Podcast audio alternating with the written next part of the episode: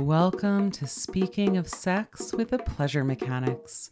I'm Chris. I'm Charlotte. We are the Pleasure Mechanics, and on this podcast, we have honest, explicit, soulful conversations about sex, pleasure, joy, and connection. Come on over to pleasuremechanics.com, where you will find all of the resources we have been generating for you since 2006 we are celebrating our 15th year in our Pleasure Mechanics uniforms, and you can find all that we have to offer at pleasuremechanics.com.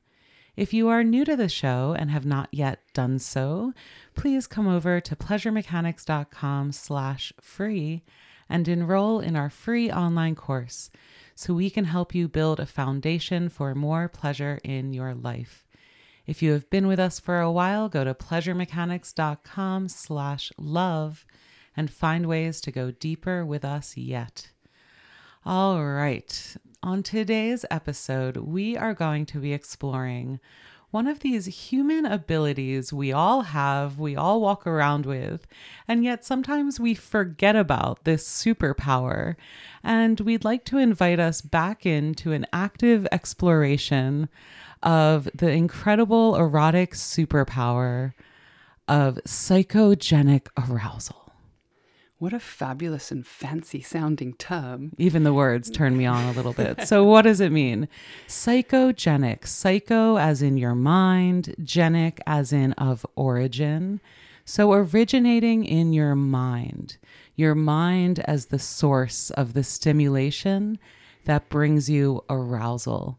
And traditionally, in the sex research, this term is used mostly around erectile research, because of course that's where most of the sex research has been for 50 years. And they contrast psychogenic with somatogenic or physiogenic, meaning stimulation of the body, of the senses, usually understood as like an external stimulus, the outside in approach which unfortunately is how a lot of us think about stimulation and arousal. Something happens to us that feels good and we get aroused. When the truth of all of this is actually much more complicated and much more freeing because most of our arousal is psychogenic arousal. And so, in this episode, we want to explore psychogenic arousal as a concept, as a human ability that we can expand upon, but also kind of complicate this notion and bring us back home to the idea that all of our arousal and turn on is really filtered through our own perceptions and our own mind. So maybe this is the biggest arena we can play in to shift and expand our erotic experience of the world. And it has so little to do with Prince Charming waiting on horseback. Although. it's such a big idea. This idea that we can really be in charge of cultivating and creating so much more turn on and arousal ourselves in the privacy of our own mind. What can we do with that? How can we explore that? How can we play with that? It's interesting when we think about how often we explore the sensations and emotions of worry, of fear, of anxiety in our own minds. I think many of us are extremely familiar with that experience where we have a thought and then we have a whole set of emotions and it takes us somewhere. We well, are... there's a reason for that. And we also need to have compassion. And, you know, when we call ourselves pleasure mechanics, for 15 plus years now, our fascination has been what are we humans made of? What are we designed to do when it comes to pleasure, love, and sex? And how do we kind of come home more to our bodies and what our bodies tell us that we have the potential for? And so I do want to have compassion for our human brains that are problem solvers. We ruminate on problems in our lives because we are incredible problem solvers and that is an incredible part of being human, right? The ability to churn something over and find the contours of it in imagination alone so we can solve problems. This is a human superpower that has brought us so much of culture and civilization, right? So we can honor that. And then, right adjacent to that is this ability to imagine the good, to ruminate, perhaps. We need a new word for this, to luxuriate in the good, in what turns us on, in our past memories of pleasure, in pleasure potentials, which sometimes we call fantasies. We can turn these things over in our minds. And what happens then when we're not ruminating on problems, but luxuriating on pleasures? Mm, I love that. I love that. Because you can imagine if we do that, we can create emotions and experiences in our own body. Let's not imagine it. Let's do it. Let's do it. Let's make this an experiential episode. So, right now, as we guide you through this, think about one of your favorite foods. A food you love that you would almost never say no to, one of your most favorite delicious foods. And don't only think about it, but remember what it tastes like. What does it feel like in your mouth? What does it feel like in your hands? Do you eat it with your hands or with a fork or with a spoon or with a straw? What does the first bite or sip of that food feel like and taste like? What do you notice in your body? Is your mouth watering? Is your stomach grumbling, perhaps? Did we evoke a physical response to a thought alone? So we do not need to imagine this. We start experimenting and playing with it right away. And I now deputize you to anytime you want, start thinking about pleasures, past pleasures, current pleasures that you savor and enjoy right now in your life, or hopeful pleasures for the future, fantasy pleasures, start really rolling around in them in your mind and notice what happens in your body. And we're going to be talking a lot more about this physical evocation, how we can pay attention to it and notice what turns us on. We're going to be unrolling a whole guided experiential journey in this, but we wanted to welcome you into this world of psychogenic arousal. Because as we said, we're all very familiar with getting into anxious or sad or upset states because of a thought alone. Many of us are professionals at this, but we're not invited often into thinking of the good and ruminating, luxuriating over the positives in life. And what benefit might this have? This isn't just an experience in you know hedonism there is so much to be gained from this experience. And just the reminder that you can turn yourself on with your thoughts alone and that the space of your thoughts and imagination is truly boundless. It kind of gives us a key to this very open realm, this very spacious realm of what might stimulate pleasure, arousal, and joy in your body right now. It's a question worth asking, we think. And as we said, often psychogenic versus somatogenic has been held up as this binary, as this dual. There is the mind and the body, and the source of stimulation can be tagged as one or the other. And this leads to research that asks the questions of like, is the erectile dysfunction somatogenic or psychogenic in origin? And what that's really asking is the erection blocked by shame or by the cardiovascular system? And these are questions worth asking, but of course, we know that this is not a binary. There is no psychogenic versus somatogenic. It is one experience that we can kind of pull apart and understand. But we know that the mind is constantly perceiving the world and experiencing sensations through its own context, right? And we all perceive sensations differently with our minds. And so, how we experience the world and physical sensations coming at us, even color, right? Something that can seem so shared and universal as color, is really perceived and experienced in this very unique personal way through the filter of our very individual brains within the context of our shared social culture, right? And so we can layer these things. We have our culture, we have our individuality and our brains and the unique perceptions thereof.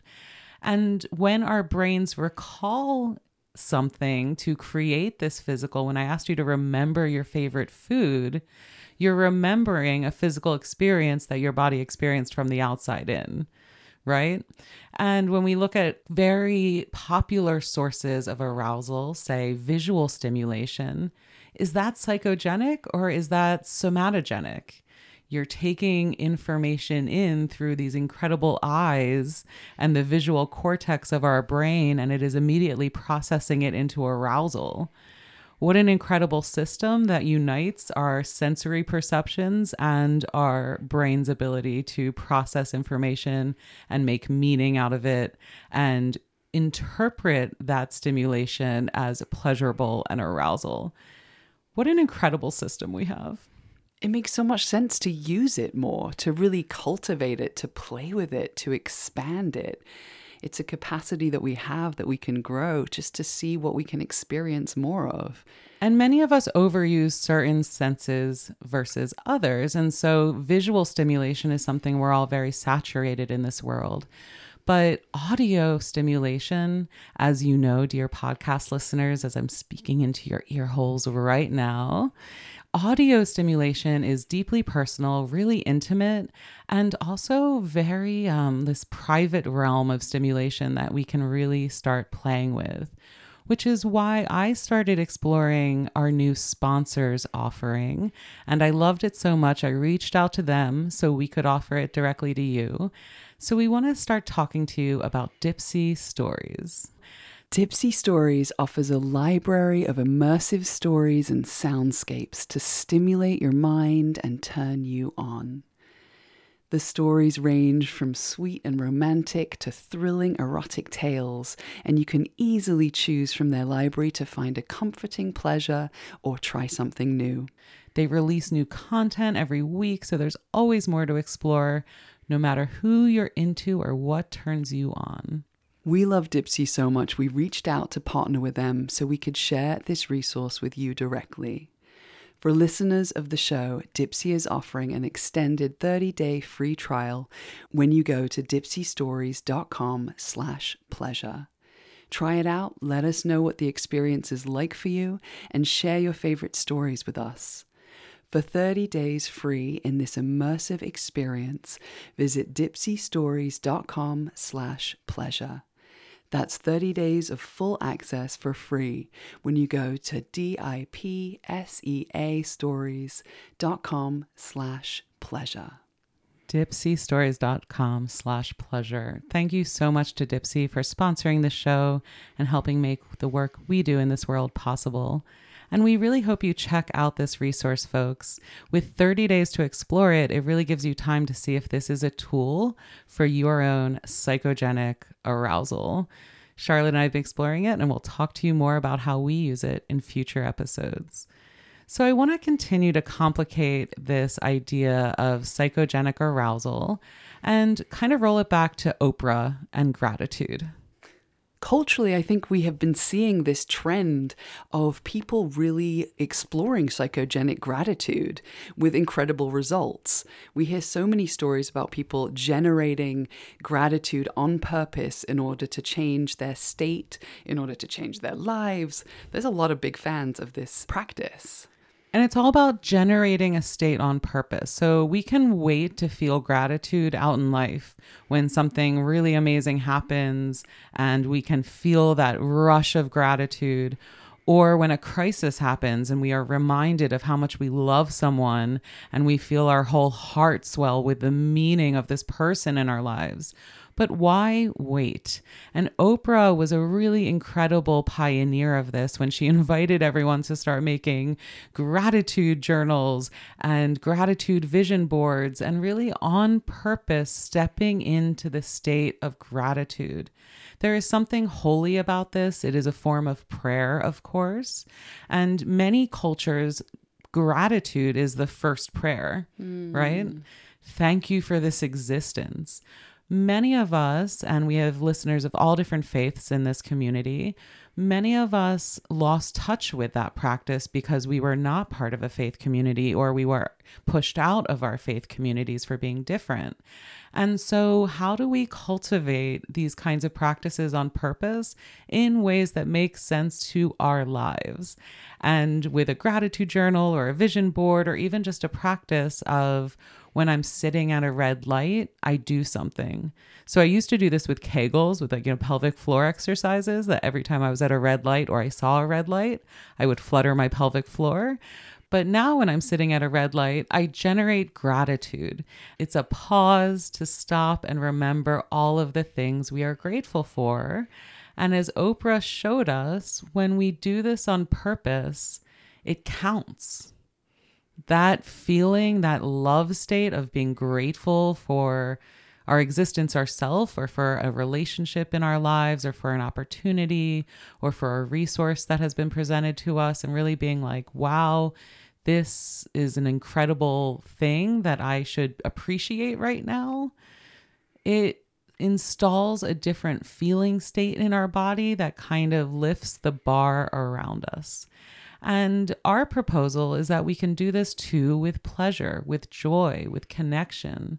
We don't have to wait for the conditions to be just right to be swept away in a romantic arc of pleasure, joy, and romantic connection. Those moments are nice and we can actually generate those on purpose too.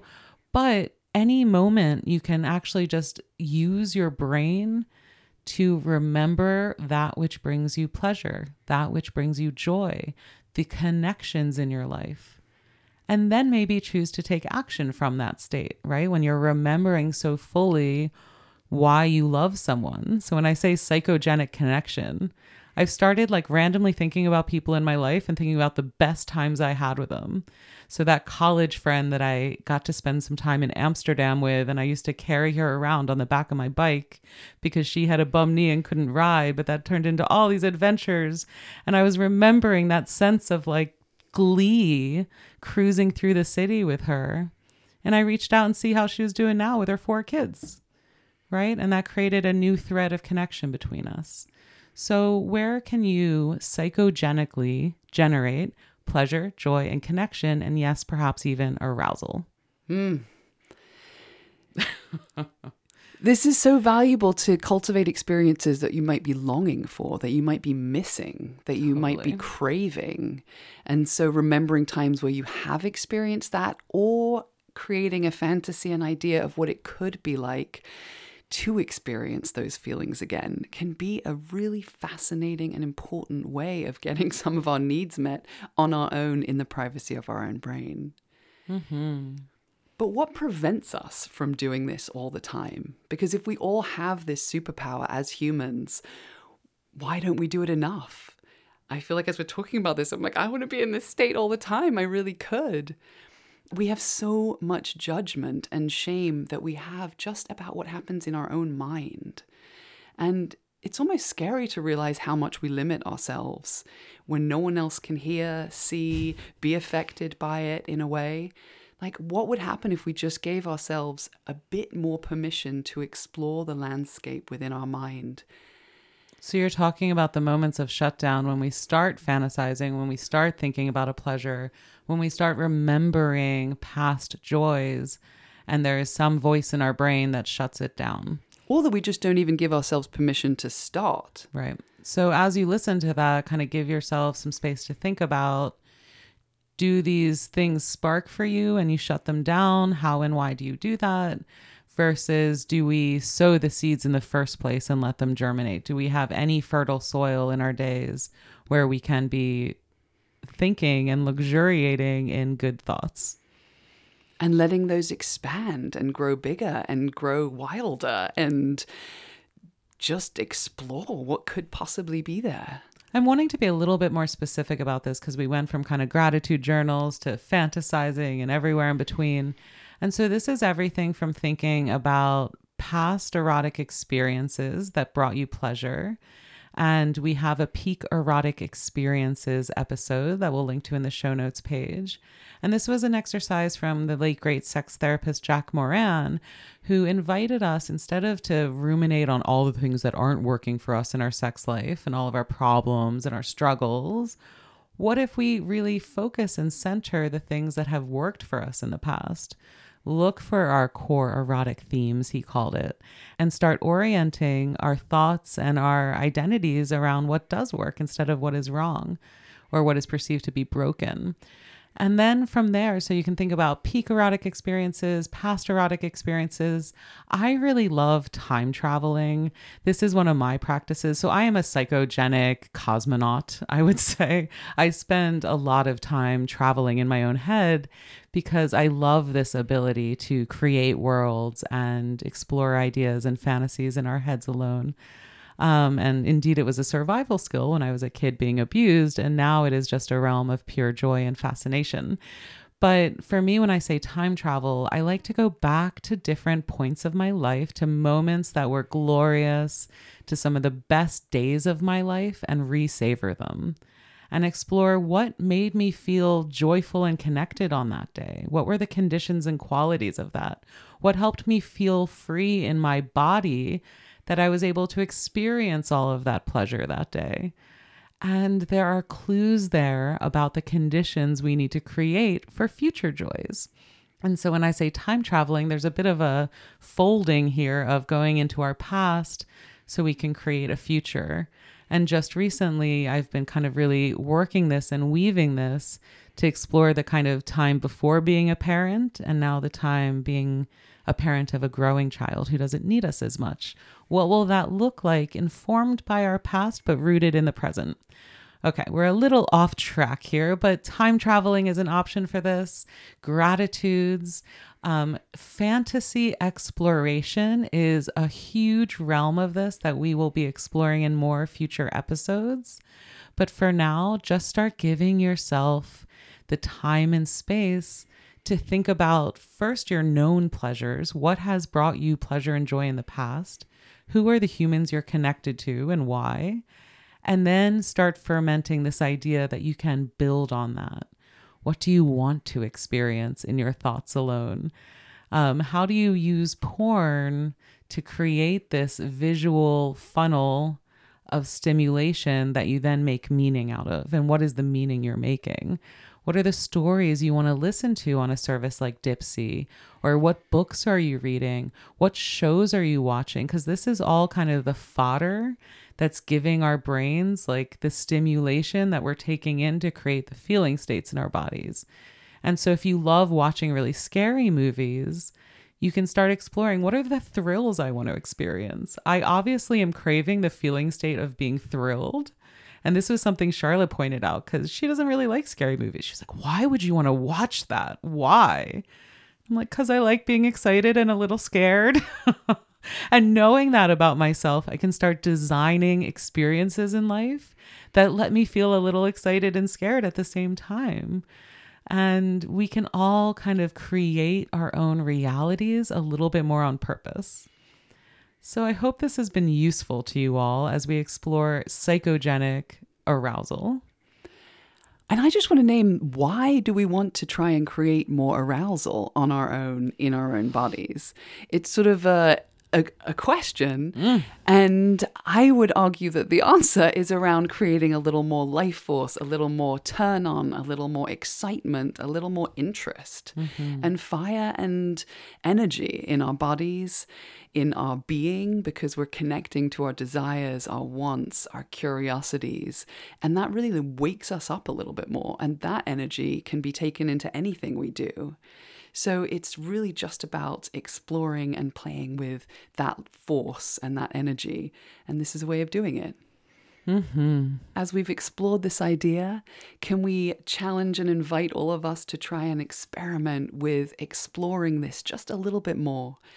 What would it look like to take a quiet moment while we're driving or commuting or cooking and choose something to pay attention to in our minds on purpose?